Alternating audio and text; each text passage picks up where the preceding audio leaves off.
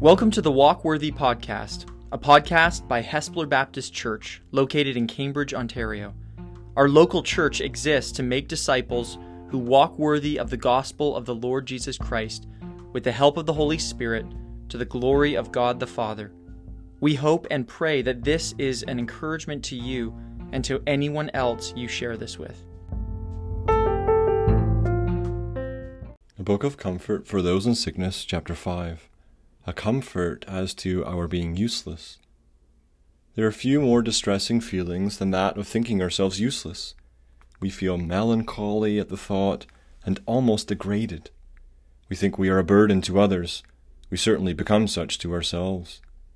This idea is very likely to take possession of the mind of a sick person, and the more active the life and health, the more useless does one seem to oneself to be when laid upon a bed of illness. And here let me remind my readers that this comfort book is not intended only for people who are in bed. Many of the most pitiable forms of illness and suffering will be found not on beds at all, but on sofas, in armchairs. Yes, many of the sick ones who may claim this book as their own are even walking about, but they are hit sore and could do nothing that looks worth much. I am free to confess at once that there is much that is very sad in such cases, much to depress, much to warp and sour the mind, much to make a sick man pass, pass wrong judgment upon himself. It is quite natural that when we see the train of daily life rolling off, we should feel sad at being left behind, that it should increase our sadness if we reflect that so has it been for many a long day, and perhaps so will it be for many a long day more, it may be even to the end. The nobler one's nature is, the more will one feel this. To many, the feeling has been at times intolerable. Very often it has set up irritation and sin. It has warped the mind into such a morbid condition that it could not look calmly at the situation and see under the surface and get the comfort which is undeniably there. It would indeed be dreadful and, and degrading to be utterly useless. It would add a fresh trial to those which already belong to the sick man. If he were indeed useless, he must be very wretched, because he would be in violation of God's express intention, and of the whole plan of his providence, for in his whole creation there is not a single useless thing. Now here, I think, we shall find our first comfort. The good God, who has sent you your sickness, is the one who has ordained that nothing shall be useless. God has made you, and put you in your present position, and he meant you to be useful in it, of importance in it too. You are certainly not ordained to be an exception to all creation. If you are, you must be a very strange person indeed, in fact, quite a curiosity in your own way. Now I am sure you do not want to make out that you are unique in creation, the only specimen of a useless thing that the Almighty ever made. Why, that such an idea should be absurd is quite a comfort in itself.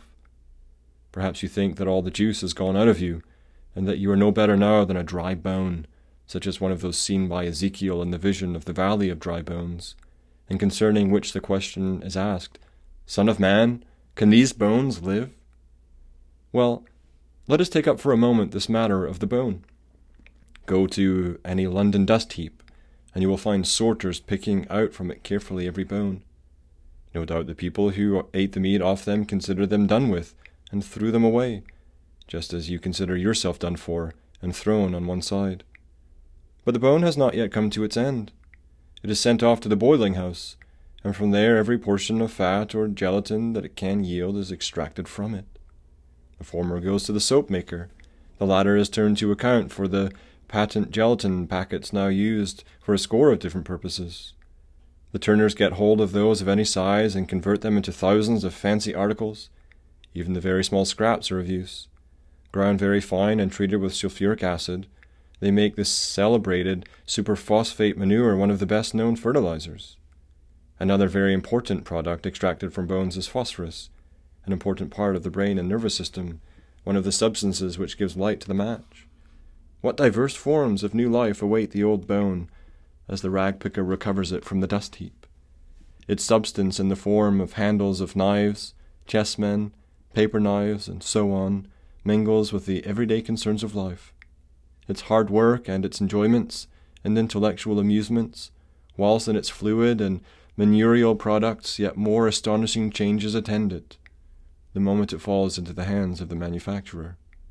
The difficulty that we feel in dealing with this seeming rubbish that we kick out of the way with our foot is to follow it out into the many diverse forms it assumes upon its resurrection. How much better are you, my friend, than any bone? How much better than anything? You are not a thing, but a man or woman, one whom God made for his own glory, and concerning whom he did not change his purpose when he sent you illness.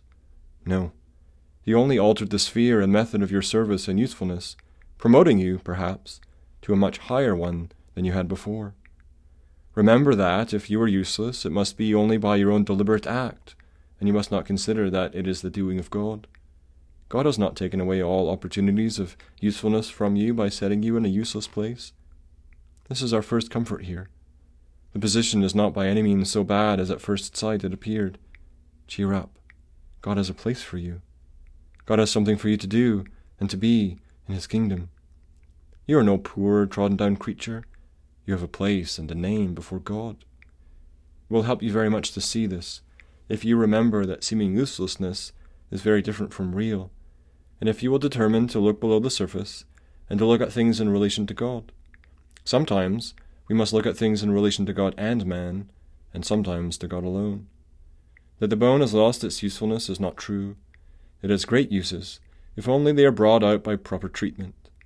It has fulfilled all its functions, in being during life part of an animal, and now it has a new set of functions to enter on. And all your uselessness is only in appearance. True, you cannot take part in the business of life, no more can this bone in the motion of any animal, but you can be useful in other ways. Your patience, your resignation, your glorifying God in the fires, your word of good to others, all are useful, inestimably precious in the sphere of his kingdom in which he has now appointed you to act. Sick man or sick woman, you have a place of usefulness for God, not the old place, but his place, the place which is best in the eyes of the All-Wise One. Sometimes, in talking to sick people, I put it in this way. In a great army going forth to battle, there is the artillery with its wagons and guns and teams and mounted artillery. It makes a great show. No one can fail to be impressed with the thunder of its guns and with the execution they do. Perhaps we would think it a fine thing to belong to the artillery. Then come the cavalry, a brave show the regiments make as they charge the enemy, and we would think it a fine thing to be mounted on one of those splendid chargers. The uniform is striking. If we wanted to fight for our country, we should be well pleased to be in that branch of the service. But who are those in sombre uniforms of dark green? A scattered band stealing along quietly, one mounting a tree, hiding in its foliage, another crouching in the corn, a third sheltering behind a stump, a fourth and fifth lying flat on their face and hands. Are these cowards, skulking in the day of battle? Are they men who, whatever brings them here, do not belong to the king's army at all? No, their button bears the crown. These are the rifles. They form a brigade of their own, and this is the way they fight when occasion so requires. That sombre uniform is essential to the work these men have to do. They are lying in wait to pick off the officers on the enemy's side. They may have to wait silently, patiently, and unseen for a long time, but they are taking part in the battle just as much as those who come out more prominently. And when the victory is won, and the rewards are given, these men will wear a medal on their breasts just as others, and will be accounted as having taken part in the battle, and contributed to the victory just as much as they. In First Samuel chapter thirty, twenty-one to twenty-five, you read of two hundred men who were so faint that they could not follow David, whom they had also made to abide at the brook Besor, and they went forth to meet David and to meet the people that were with him. And when David came near to the people, he saluted them. Then answered all the wicked men and men of Belial, of those who went with David, and said, Because they went not with us, we will not give them aught of the spoil that we have recovered, save to every man his wife and his children, that they may lead them away and depart. Then said David, You shall not do so, my brothers, with that which the Lord has given us, who has preserved us, and delivered the company that came against us into our hand. For who will hearken unto you in this matter? But as his part is that goes down to the battle, so shall his part be that tarries by the stuff. They shall part alike. And it was so from that day forward that he made it a statute and an ordinance for Israel unto this day. The men who are keeping garrison are just as important in the war, looking at it as a whole, as those who go out and take the field. If there were not garrisons in such and such fortified places, the troops in the field would have no base for their operations, nothing to fall back upon, and perhaps the war could not be carried on at all. God's plans, his work, his kingdom are a great whole, and though you would be useless and worse than useless here and there as a rifleman would be if you got in amongst the cavalry or at artillery, yet in your own place you are of the greatest use. God has a use for you, though man cannot see it, though perhaps you cannot see it for yourself. All you have to do is say, "Am I in the place where God has put me?" And if you feel that you are, then depend upon it. The all-wise God would not do so a foolish a thing as to put you where you could be of no use. Let me tell you another little similitude by which I cry, I try to comfort sick people. Here is a lady with a bag of beautiful wools of all colors. Her little boy comes to her while she is at work and says, "Oh, mother, what beautiful colors, red, blue, pink, green. I like them all. They will look pretty in your picture when it is finished. But here is a... Uh, wool of black. I don't like that. It is a nasty dull color, and there's only one ball of it. That cannot do any good. I will take it away, for it is only spoiling the look of these pretty wools." "No, no, my child," says the mother. "That is a very precious ball. You must not touch it. I will show you by and by how useful it is." So the work goes on, and is almost finished when the mother shows it to the child. But the latter, instead of exclaiming how much he admires it, looks at it in astonishment and says, "Why, mother, the man and woman and children and horses and dogs have no eyes. They look as if they were not real at all." Then the mother produces her ball of black wool, and in a few minutes works in the eyes, and then the whole thing looks lifelike, and now the ch- child has learned the use of the wool of black. And thus it is with us. Our illness is to us the ball of black that makes our particular life a useful one, that makes us fill up the place where black is needed in the great plan of God. We, perhaps, are the shadows in God's great picture. And what picture could be drawn with nothing but light? What picture, I mean, which concerns earth? The great picture of God's love, so far as earth is concerned, is shaded heavily with the shadow of the cross, so that, as far as being useless is concerned, you may be greatly comforted. Unless it is your deliberate wish to be so, you neither are nor can be useless. Perhaps in your illness you are being promoted in the kingdom of God. When that bone of which we were speaking a little time ago was ground up and changed into superphosphate of lime, how subtle did it become in its influence! It then had the power to enter the minute hair-like roots and fibers of plants. It could combine with the elements. It could do wonders. Crushed corn makes bread. Trodden grapes make wine. Pressed olives yield oil. The frankincense that feels the fire floats upward in perfumed wreaths toward the sky. The corn of wheat abiding alone is not fruitful. It is when it dies that it enters into the harvest ranks. The branch that bears fruit is pruned, that it may bring forth more fruit. So then, sick man or woman, do not mope and be downcast. Consider yourself not to be useless. If you are sufficiently free from pain and have sufficient strength, find out some occupation for yourself. It will be especially helpful to you if that occupation has to do with the relief of someone else in sickness. If your means are small and your occupation will bring you in something, what you get thus will be doubly sweet. But propose to yourself some aim, some work. While preparing this page for the press, the following reached me in a letter. Elizabeth lives in a little village. When eighteen years old, she was working in a mine, and met with a terrible accident, getting her spine broken in three places, and five ribs broken also, two on one side, three on the other.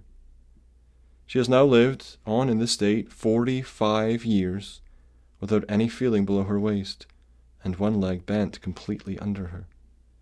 She was one of a large family, all of whom have died, but one sister, an old woman of over seventy, who lives with her and takes care of her.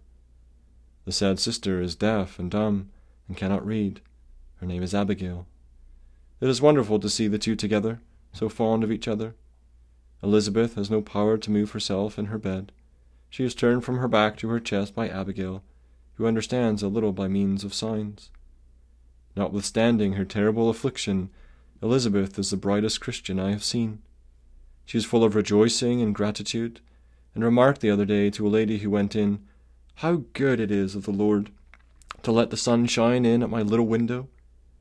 She is so great a favourite with the neighbours, and no wonder always thinking of others, that a poor woman who was dying and leaving a baby a few weeks old would not be satisfied until Elizabeth promised to take it and bring it up. This she actually did, and the child lived to be fourteen, when it died of consumption, very happy. Another little instance of the way she is always ready to help others. A lady going in one morning found her lying as usual on her chest, but with her hand stretched out of the bed, busily kneading dough to make a loaf for a family in want near her. Under any circumstances you may be of great use, by being contented and cheerful in your trouble. Those around you will see that God sustains you, and will bless him and glorify him, and perhaps learn to trust him too. Here is another account of a useful Christian, which I also received while engaged on these pages. You asked me to send you a short account of Elizabeth, the poor young woman whom we knew, where my father was living for some years. She lay for eighteen years on her back, not able even to be moved on her side. But notwithstanding this, she was one of the happiest people I have ever seen. It was a pretty little cottage in the grounds close to the water's edge that she lived in, but she could see nothing of the beauty around her, of which she used to be so fond, except in a high tide, when she used greatly to enjoy the sight of the boats as they passed. She had slipped on the rocks when a girl of sixteen, falling on her back, gradually lost the use of her limbs, and soon was unable to be moved from her bed. Often she suffered great pain, and hardly ever slept more than one hour, or two hours at longest, in the night. Yet a brighter, happier face it was impossible to see, or a more wonderful example of rejoicing in tribulation. She used often to say, "This has been a blessed sickness to me, and nothing less would have done, I'm sure." Naturally, very full of life and spirits, it seemed all the more wonderful, her extraordinary patience. My mother used always to say she was a blessing to the whole neighbourhood. Some of the roughest men used to come and sit by her bedside and take a word from Elizabeth, and a little book, of which she always kept a stock. Whoever was in trouble invariably confided in her, and her great sympathy in other sorrows made people forget she had any of her own. She used to say that her long nights gave her time to pray about all the troubles that were told to her. Some days, when feeling a little better, she would knit or read and write for a short time, but not very often. She was given a waterbed the last few years of her life, for which she never ceased to thank God, and the smallest kindness was always so gratefully received that everyone felt it a pleasure to do anything for her. She would also rejoice with those who rejoiced in a very beautiful way. She died about three years ago, praising God to the last, although for several months in great suffering, and saying she would willingly bear it all over again for the comfort and joy she had felt in her Lord. It would, however, be beside the purpose of this little book to enter at any length upon this subject. This is a comfort book, and apart from all such considerations as these, I hope I have said enough to give you some comfort on the subject of not being useless. We must not think so meanly of ourselves as to suppose that God does not think us worth anything, and that we are thrown aside as something worthless. We may think meanly of ourselves in a bad as well as in a good way. As a man thinks of himself, so often he will be. There is no motto belonging to a certain noble family. Nobility obliges, that is, I am a nobleman, therefore I must act like a nobleman. Feel that you are useful in God's kingdom, and you will feel the desire to act as though you were. And then a whole cloud of miserable and depressing thoughts will be dispelled, and you will feel strengthened and revived. God wills that you should be somebody still, and that you will feel that you are somebody, and that you have your place on earth now, and will have it in heaven after.